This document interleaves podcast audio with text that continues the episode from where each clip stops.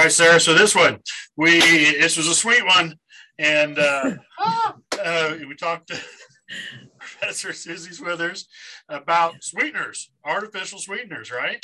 Artificial sweeteners and how they compare to regular old sugar. And well, I don't want to give too much away, right? No spoilers, but this is it's it's interesting. Yep, can't tell them all of it. Can't tell them all because I want to listen to it. But yeah, it's very interesting. She told us the names of different sweeteners. I yes. love that, and the different uh, and how they determine it's a sweetener.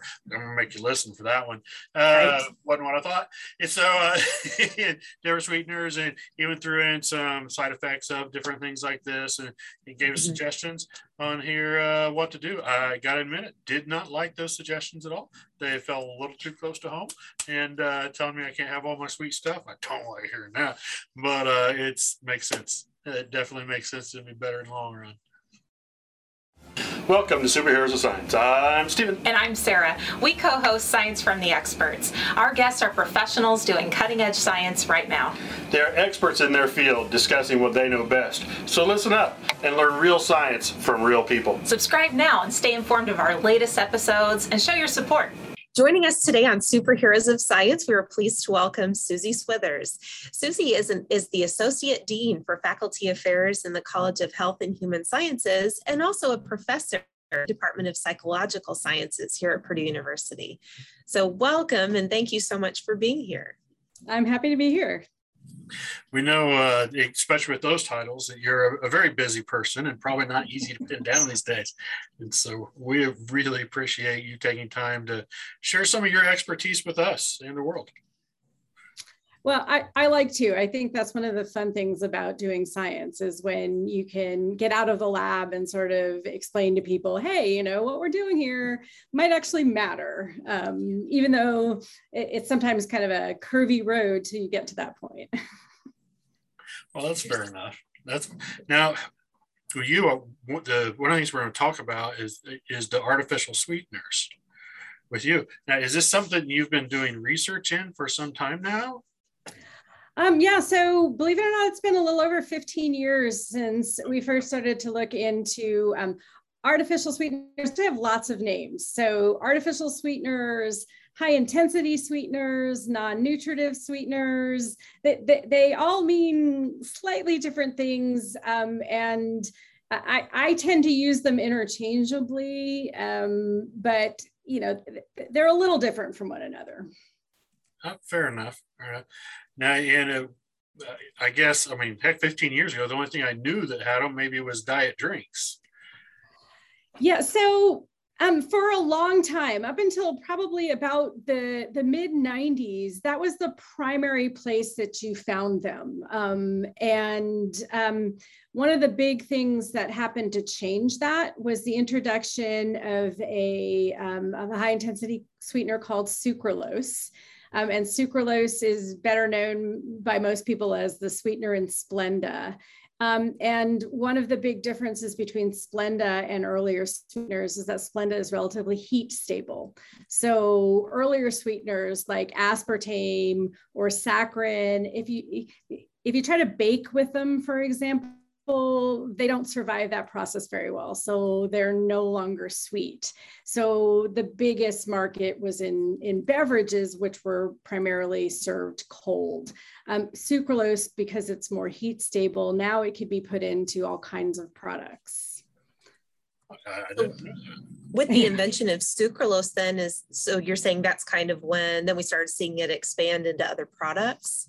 That's right. So um, before then as i said it was mostly in beverages. Now it's it's in everything. And so um, i sort of joke that you have to have a phd to be able to identify all the products that contain um, these high intensity sweeteners. It's it's um, there have been instances in which the products have made their way into my house. I, and that uh, um, not because people weren't looking just because they didn't quite know. So for example there are english muffins um, high protein english muffins that have both sucrose which is regular table sugar and sucralose as an ingredient.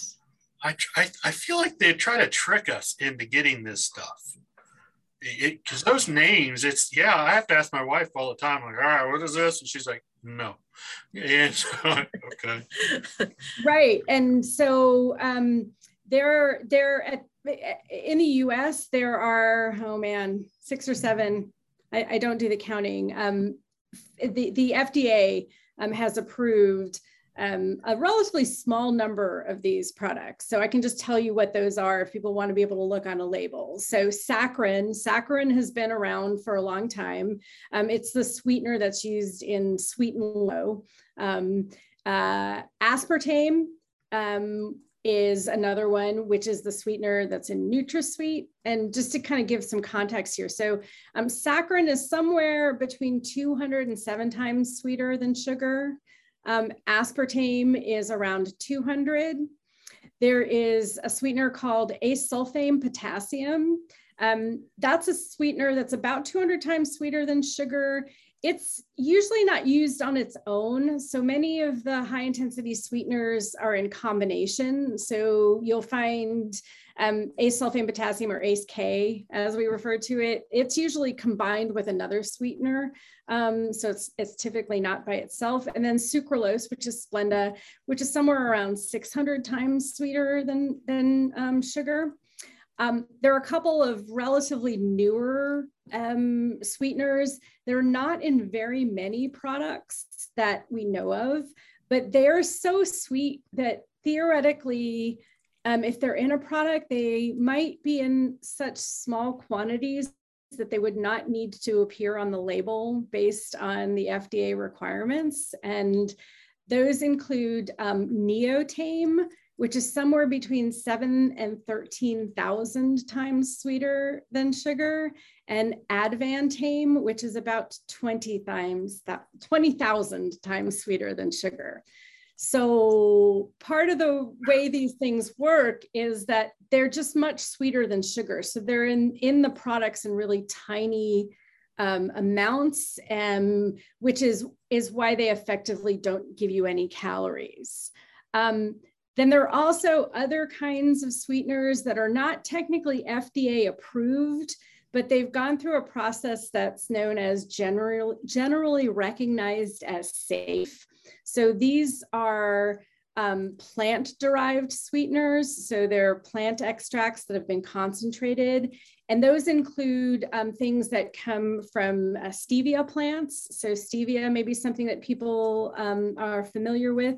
There are really a, a few different um, glycosides um, that are derived from stevia that have been allowed into food products through this GRAS process. And that includes um, uh, something called Rebaudioside A or Reb A, that's how it'll often show up on the label, um, or Stevioside or Rebaudioside D. Sometimes it'll say a stevia extract. Um, so those are somewhere between 200 and 400 times as sweet as sugar. Um, and then there are also monk fruit extracts, um, which um, can show up either as monk fruit extract or um, there's a, a, Chinese name, um, which I'm blocking on and will probably mispronounce anyway. I think, uh, yeah, so I don't want to do that because I don't want to, I, I, don't want to say something unintentionally offensive. Um, um, but they, that they might also be labeled as Mogroside 5, and that's somewhere between 100 and 250 times sweeter. Now, you, you keep saying that it's so much like 200 times sweeter than sugar, but how is that decided? That it is, I mean, obviously there's some kind of test or benchmark. It's, it's not you're just having somebody like Sarah and Stephen test things like, oh yeah. So well, yeah, believe it or not, there are actually sensory panels that are, there are people who have expertise. They're trained to be sensory testers for all kinds of things, um, including for, you know, foods. And so what happens is that um, is you kind of train people using sucrose solutions um, to, you know, here's this, this is what, a, you know, a 10% solution looks like. This is what it tastes like. And each individual person will then get trained to do this. And then you can give them these sweeteners and then you ask them, you know, give them different concentrations. You have them kind of match like, how sweet does this taste to you? And they'll be able to say, oh, this tastes like a 20% solution, that, that kind of thing. So that's also why there are ranges because um, these sweeteners, um, the way they interact with our sweet taste receptors is different from the way other sugar, you know, real sugars do. And individual people have differences in their ability, you know, the extent to which they respond to the to different sweeteners. So it's not an exact science, but that's why you get these sort of ranges. I think that is so fascinating it, that it's the way that you're it, it, appears on your tongue and then it sends those messages then to your brain and how how is that different with these artificial sweeteners compared to just normal sugar? They're just so so we have sweet taste receptors. This is the other thing that's really sort of fascinating. You know 20 25 years ago we thought we only had sweet taste receptors on our tongue. And it turns out that they're everywhere in our body. They're in our tongues they're in our intestines they're in our pancreas just intestines. yes yes. And so um one of the ideas behind these sweeteners originally is like you know the only place that they're going to produce any effect is on your tongue because that's the only place you have the receptors. So the reason why they work so well is they're just much better at binding to these receptors.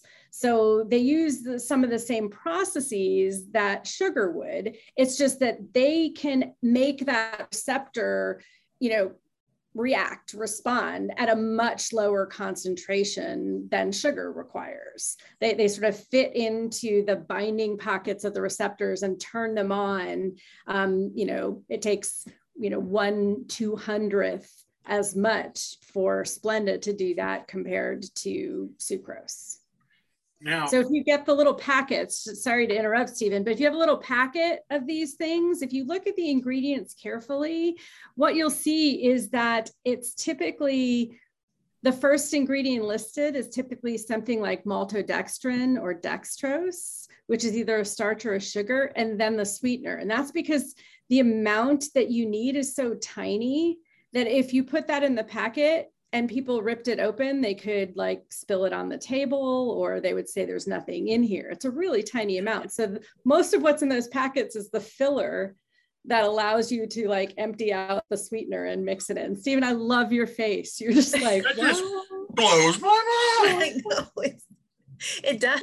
Because I've opened those sweet and low, you know, there's all the different colors at diners and things. And right. Think, it's in here. I want to see. And they all look like they have the same amounts. But well, and they do because they have the filler in them. And so the, you know, the filler has obviously been mixed together with the sweetener so that they're not separating from one another. But if you go, I know that with with Splenda, um, that there are like the baking versions where you can buy a bag where you can like mm. scoop it and measure it the same way. Well, that's mostly filler with just a tiny little bit of the sweetener. Feel like I've been conned. And then part of me is just amazed that you, are telling me such a little teeny fraction of that is the actual sweetener. Or part of me is just amazed that something that small could sweeten compatibly to my sugar. Well, and and I mentioned already, um, you know, acesulfame is um, a sweetener that's very rarely on its own in a product. And that's because um, even though they mimic sweet, you know, they, they mimic sugars, none of them are exactly like sugar. And so sugar itself has not only is it sweetness, um, sort of perceptibly different. There's sort of a roundness at like the the time it takes for you to taste the sweetness and how long it lasts differs between sugar and these other sweeteners. Um, and so that's sometimes why they're combined is because they each bind with the receptors slightly differently. Um, and they all also have, I don't know, kind of an extra or, or off taste almost. And so sometimes they're combined with one another to sort of allow blotting out or, or you know, minimizing those kind of off tastes. Um, so some of them may have like a metallic taste or a bitter taste or sort of, you know, kind of almost like a licorice taste. And that that's sort of why they end up mixed together is to, to, to balance that out.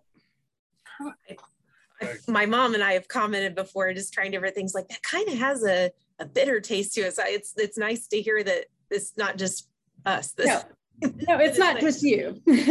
so how is our brain or how are we perceiving these differences then and, and what's it doing to our bodies I, I don't know what we can say. I'm not sure what to ask exactly. Yeah. So um so work in my lab has been um, we, have used an animal model. Um, we, we use rats for lots of reasons um, primarily because our animals i know for certain have never had experience with these sweeteners before we give it to them. And at this point um, if you're an adult in the us the chances that you've never had exposure to one of these things is really small so one of the things we haven't talked about is that um, it, the these sweeteners show up in toothpaste, for example. Um, and so there's there's a, a study that was done um, by other people, some some colleagues um, of mine, uh, that actually looked at blood levels of sucralose um, in um, breast milk of women and they asked the women whether or not they consumed high intensity sweeteners and sucralose was showing up in the breast milk even of women who said that they didn't use them oh. and so one suspicion would be that it might for example be in their toothpaste or perhaps they're chewing sugarless gum things that people don't mm-hmm. think about because they're not consciously consuming them mm-hmm. but where you could end up um, having you know some of it uh, end up in your body. So we like to use animals because we have much better control over um, what they're doing. And so not just my lab, but in other labs, we found uh, ha- have found um, lots of what you might call um, unexpected consequences of consuming these. So the general idea was that they would taste really sweet and they wouldn't deliver any energy or calories. And so that would be a good thing. Um, but there's an old commercial that says it's not nice to fool Mother Nature.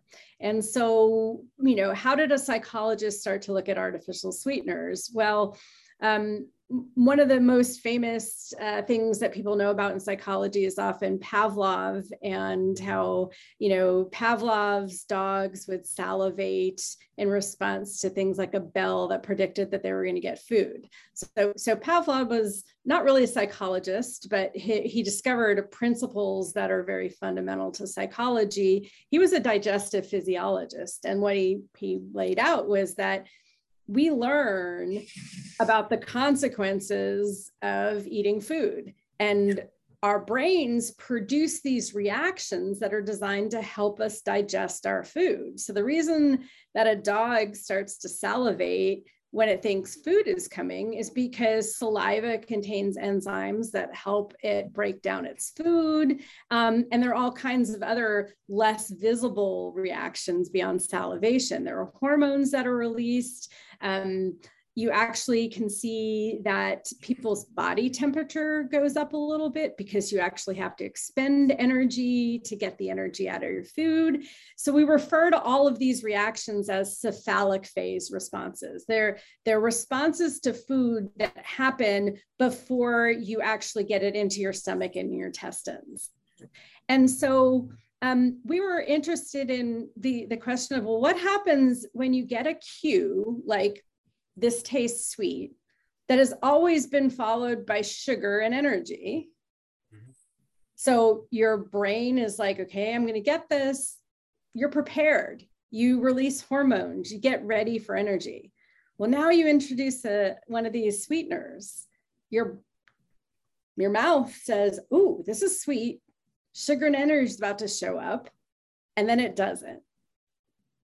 And so, what we know about learning is that if you present this cue and it's not followed by what it's supposed to be followed by, then your body makes adjustment. It's like, wait a minute, you know, I thought that sugar was going to show up, but I didn't get any energy and I didn't get any calories. Maybe sweet taste's not such a great cue anymore. So, you know, if Pavlov rang the bell and then stopped giving the food, then eventually the dogs didn't salivate. They waited till the food showed up. And so we think that's the same kind of thing. Certainly in our animals, we can demonstrate that what happens is that once you've had experience with these high intensity sweeteners, your response to regular sugars is not as strong or as big as it used to be. So that's where become that's where the issue comes in is that we have sometimes the sweet taste is followed by energy and it would be really helpful for us to know that. We can gear up our metabolism. We can release the appropriate hormones but sometimes it isn't. And if we've done that and then the sugar doesn't show up our brains our bodies has to kind of scramble to to then do that. So so the the evidence that we have from my lab it suggests that that's kind of what happens is that once the animals have gotten this experience with the high intensity sweeteners, their responses to real sugar are not as strong or as fast as animals who've never had the, the artificial sweetener.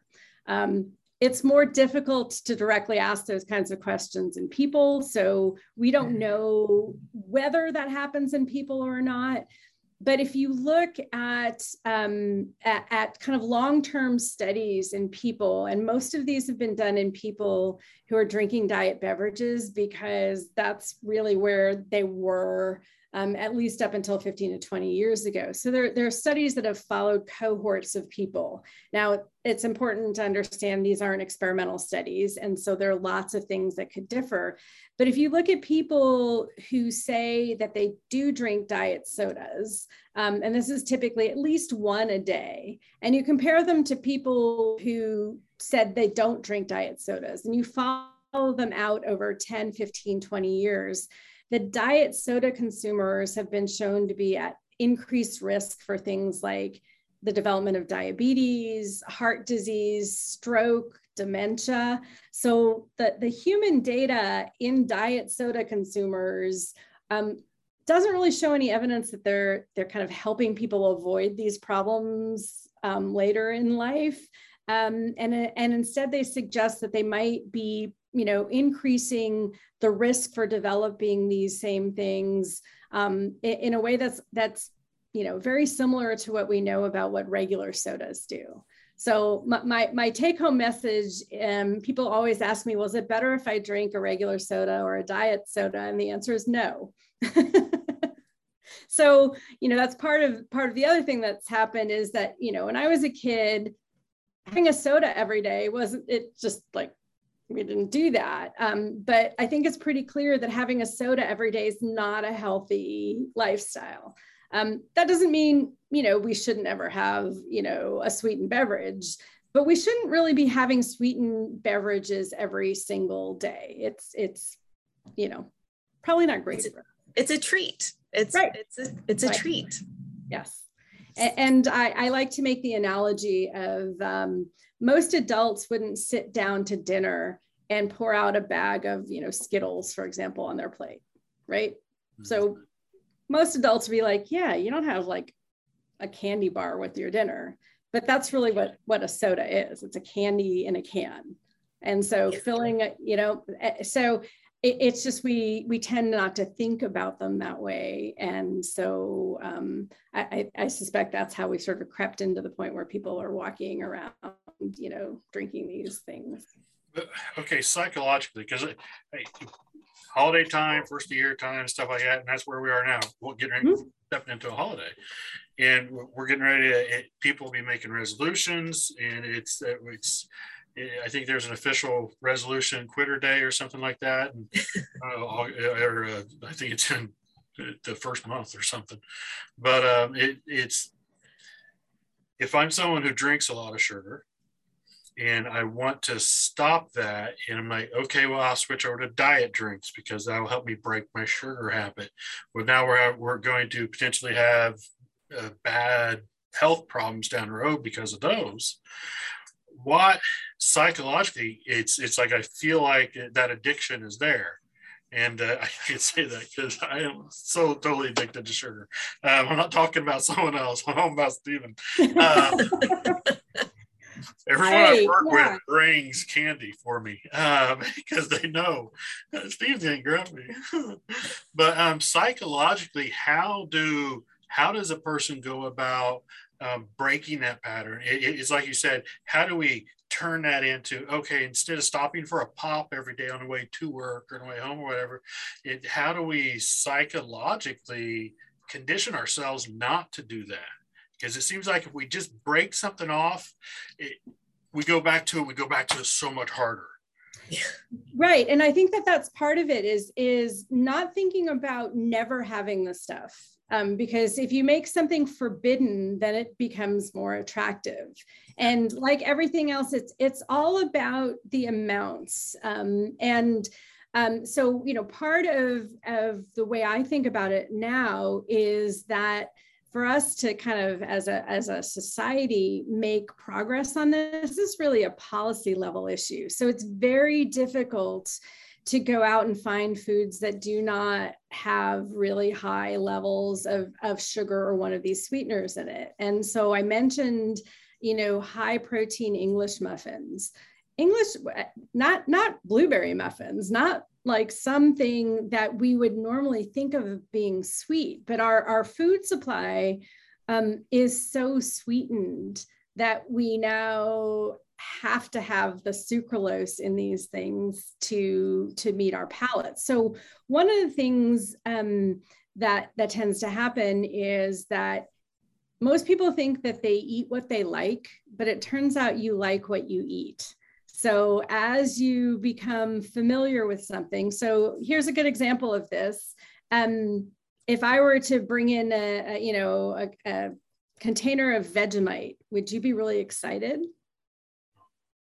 No, like most you know Americans are just like, oh, that sounds gross. Nevertheless, there are lots of people who love it and there are people who love it because that's what they're accustomed to eating. It's part of their culture. So food is incredibly cultural. And so we like what we eat. So one of the things that would happen um, you know so so the best thing would be go cold turkey. Say i'm you know for five days i'm not going to have any sodas right on the sixth day, my guess is when you take a sip of the soda, you're going to be like, wow, this is really sweet. There is this sort of desensitization. That's not always an option. So there are other things that that you could potentially try. Um, one is, you know, a lot of people they find the first couple sips of their soda really pleasurable, but then they just drink the whole thing because it's there. Yeah. So what you could do is be like, okay, I'm gonna have a couple of sips of this, and then I'm dumping the rest of it down the drain. That produces two things. It, it sort of satisfies you in the moment, and then you're throwing away a lot of money. And you may eventually go, wow, why am I spending all this money just for a couple of sips? And it may be gradual, or it may be the case that you get to the point where you're having a couple of sips three times a day and you don't care that you're dumping the rest of it down the drain. But at least you're not getting as much of it. But but my um, I, I have not tested this experimentally so i can't give you any data on how well this works. But i do think people are sensitive to things like how much does this cost? How much money am i spending on this? That's so even if you don't decide to change your habits just track how much money am i spending on this thing? And how much of my time am I spending on acquiring this thing? So, um, I, I, but I think that part of it really is just, you know, deciding what do you want to be doing, right? Uh, you know, what do you want to be eating and drinking? So are diet sodas um, responsible for the entire academic epidemic of obesity and diabetes worldwide? Of course not, right? Um, but they're not necessarily a particularly good solution either. So, you know, we, there, there are some data in people, for example, where they've done things like they've asked people to drink an extra liter of soda a day. People who don't drink soda. And then they they're in an experiment and they're given a liter of soda to drink every single day. Well it turns out if you do that for six weeks the outcome is much worse if it's got sugar in it than if it's a diet soda. So in a short term it's pretty clear that we can demonstrate that there are circumstances in which drinking regular soda is going to produce worse effects than drinking diet soda. That doesn't mean the diet soda is good for you. It just means that Um, but I think the real message is don't drink a liter of soda a day. I mean, they, like these, just, yeah. So, you know, as you roll into, you know, maybe you want to make some changes. I, some of it's just about being thoughtful and, and not automatically assuming that because it's diet, that it's necessarily healthy. Um, and um, I certainly do not make the healthiest dietary choices under every circumstance. It's just, okay, I, I know what I'm doing here. I, I understand. Um, and people take pleasure out of these things. You know, food is supposed to be pleasurable, supposed to enjoy it. So we don't want to have to overthink everything we do. But, but, I do think that if we're at a point, if somebody's at a point where they're drinking, you know, one or two um, sweetened beverages every single day, that's maybe something where it's like, okay, why am I doing this? Is it a habit? What, you know, do I need to drink the whole thing? Can I just get away with having a couple sips of it? And if you can, you know, make it through five days without having a hyper sweetened beverage and, and being attentive to how much added sugars in the rest of your diet, you might find that the next time you taste the thing that you thought was amazing, you're like, wow, this is really like this is too sweet for me. So kind of training your your tongue to be like, okay, I don't need as much sweet as I thought to.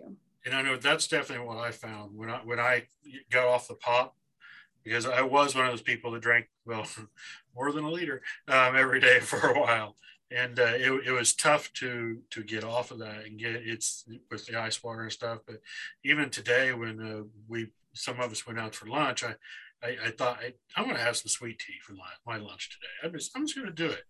And I thought, man, this stuff is like thick. Uh, mm-hmm. It's it's like I need to dilute this, and so I'm looking for the unsweet. So because I'm like, this is wow, it's way too much. Well, right. too long ago, it was just it.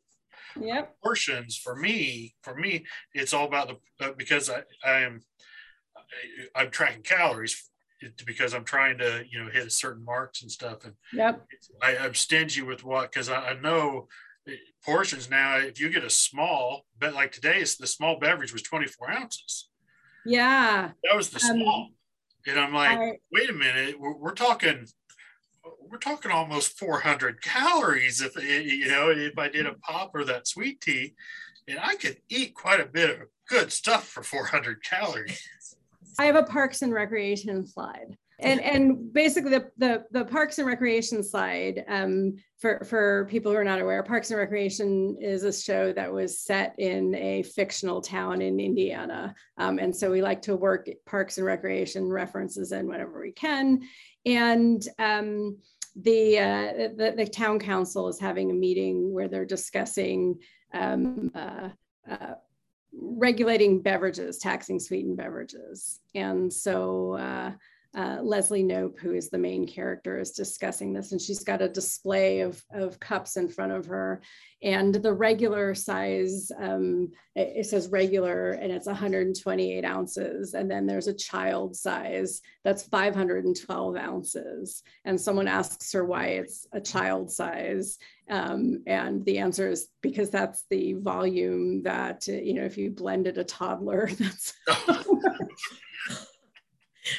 but but that's part of the issue is that portion sizes are absolutely enormous. And that's one of the factors that contributes to why people have so much trouble um, you know regulating healthy amounts of food intake because we are given you know enough food for three or four meals often as a single meal.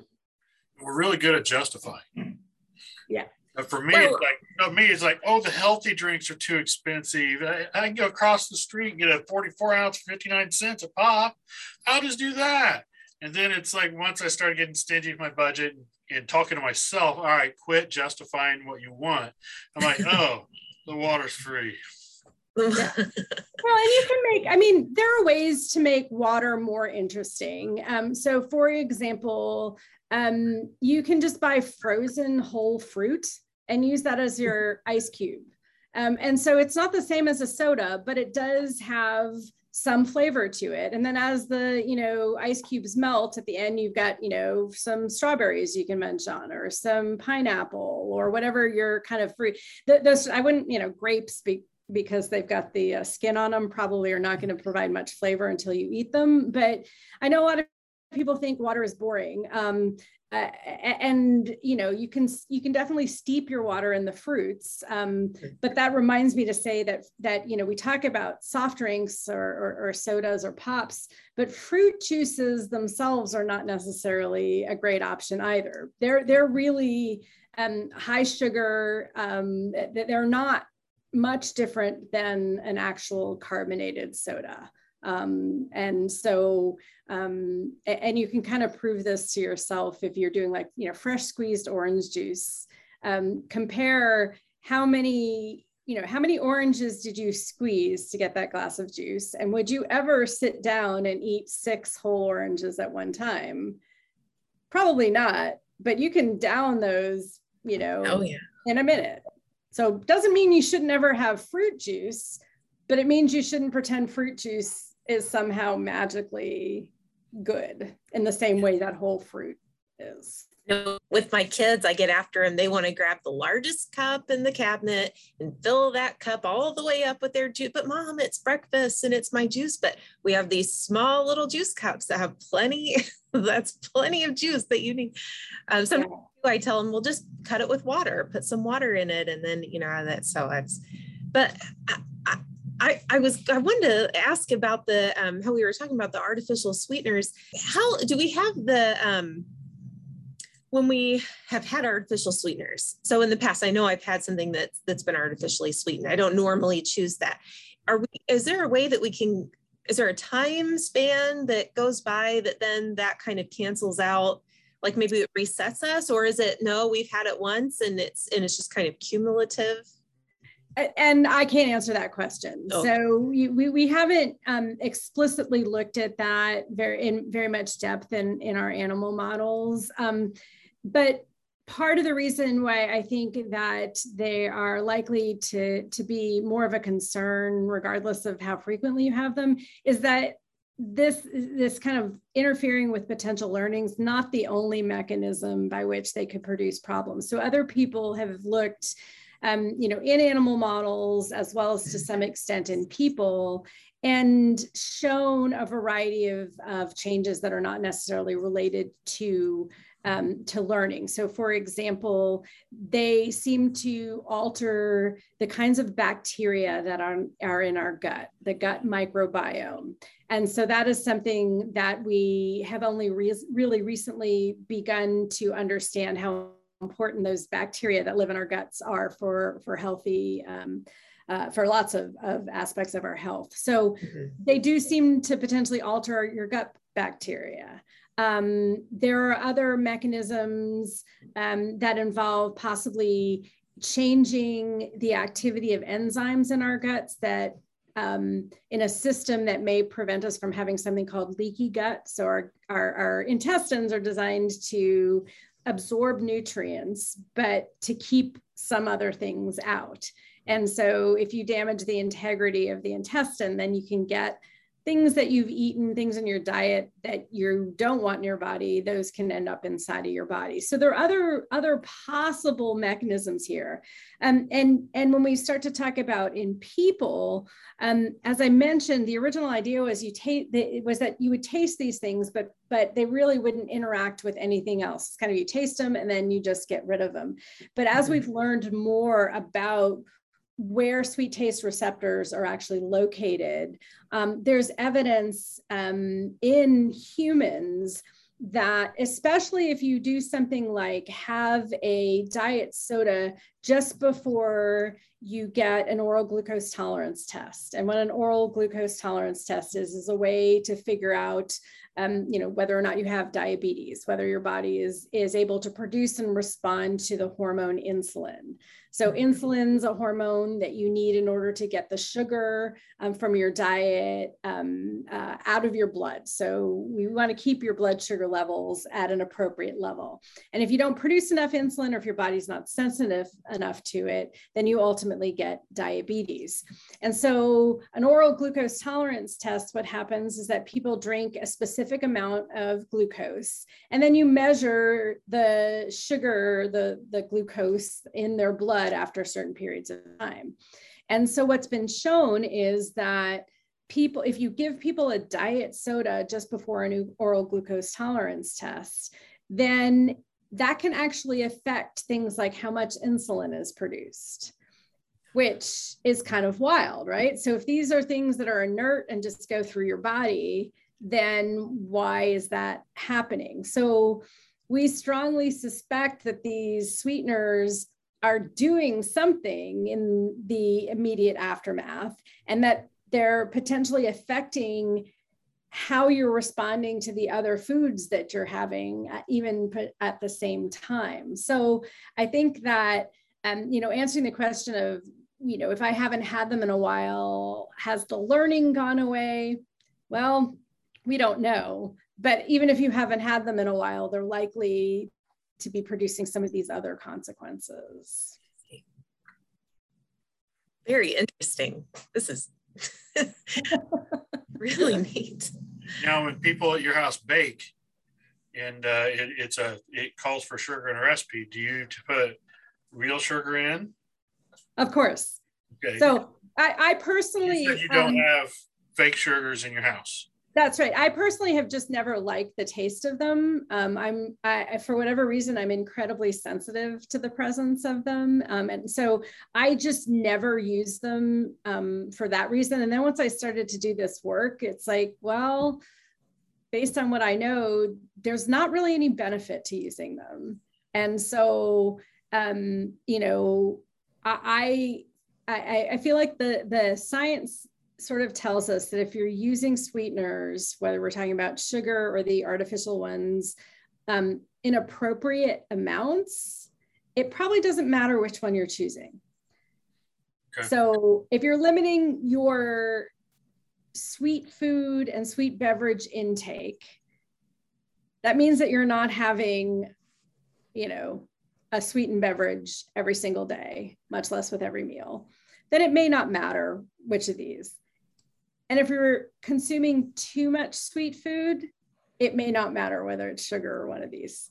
So again, it's all about amount. So I always bake with um, with regular with real sugar. I have a couple of kind of funny attributes. My kids are older now, but they they definitely um, uh, they definitely wanted to avoid circumstances in which mom was going to like be confronted with it with a high intensity sweetener. But there are a couple of sort of funny things that have happened to me. Um, so in order, in order to do some of the work, um, I have to be fitted for a real N95 mask. And so everyone knows what an N95 is, but for them to be 95% efficient, they actually have to fit your face.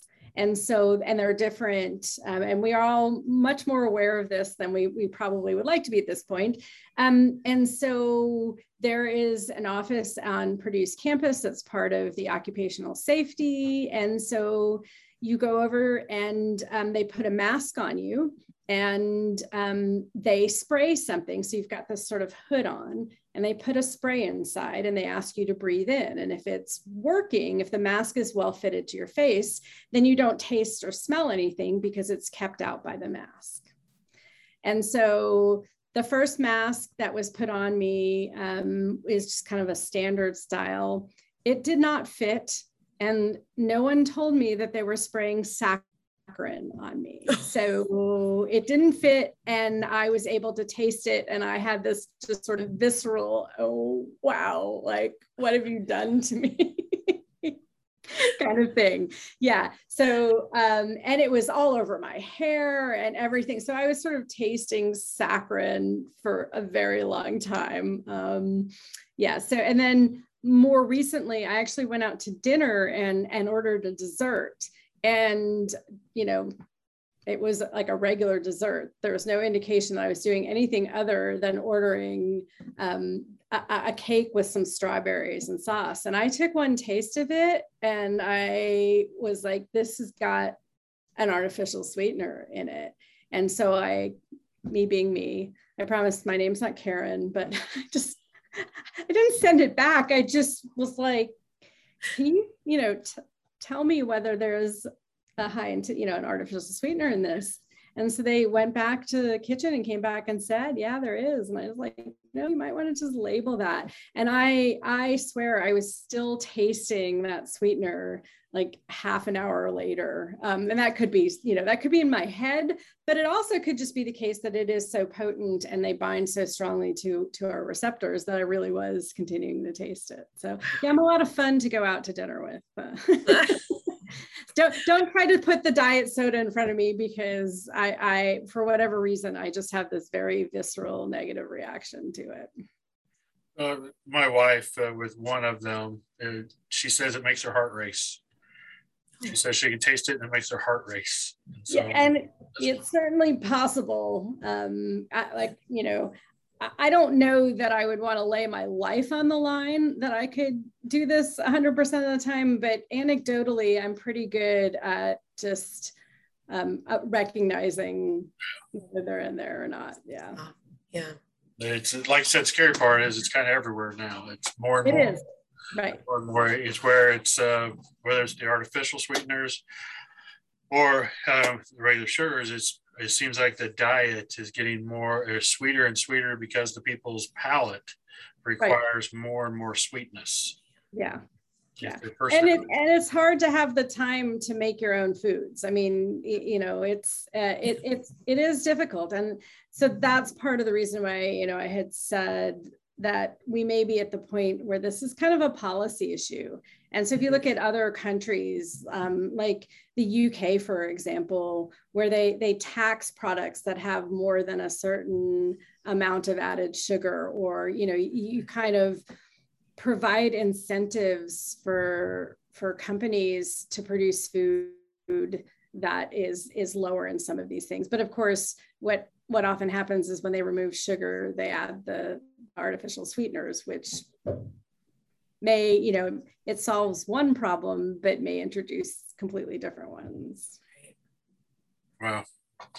It's a, yeah, I, I see why you say uh, neither one's the option. right. So mostly, you know, drink water, minimize the amount of, uh, of, of, of, highly sweetened stuff that you're consuming. Um, be conscious of it. And as I said, you know, food's supposed to be, this is supposed to be pleasurable. Um, and so just be aware of what we're doing. I think that, that we have, um, you know, the thing that's happened is that we have such ready access to food and beverage all the time that a lot of it is is mindless. We're just doing it because it's there or mm-hmm. because we're bored or because we're avoiding doing something you know it's like oh, i really should write this email or i really should grade those papers. Like oh i know i'll walk to the vending machine instead. That's my life right there. I mean i feel like you're lecturing me all of a sudden. How did you know? How did you know? We're all there. Yeah that's that's my main avoidance uh, mechanism. Oh, I need a snack. well, Susie, oh, thank you so much for for all of this information. This was wonderful. Oh, good. Yeah, and I and I hope people learn stuff. And um, you know, I'm not the food police. Uh, you know, people. My main goal is just for people to understand um, that that we've certainly been marketed to to believe that the diet versions are good options. Um, and I think that it's fair to say they're not necessarily good options. Um, and it doesn't mean you should never ever have one of them, but um, you know, there are lots of things that we know that are not good for us and we choose to do them anyway and i think that um, that, that people should have those options people could, should be able to choose to do things that they know are not so great for them but they they need to know that they're not so great Thank you for listening to this episode of Science from the Experts from Purdue University Superheroes of Science. If you like this episode, subscribe, give us a positive view, and share the love. Boiler up! Hammer down!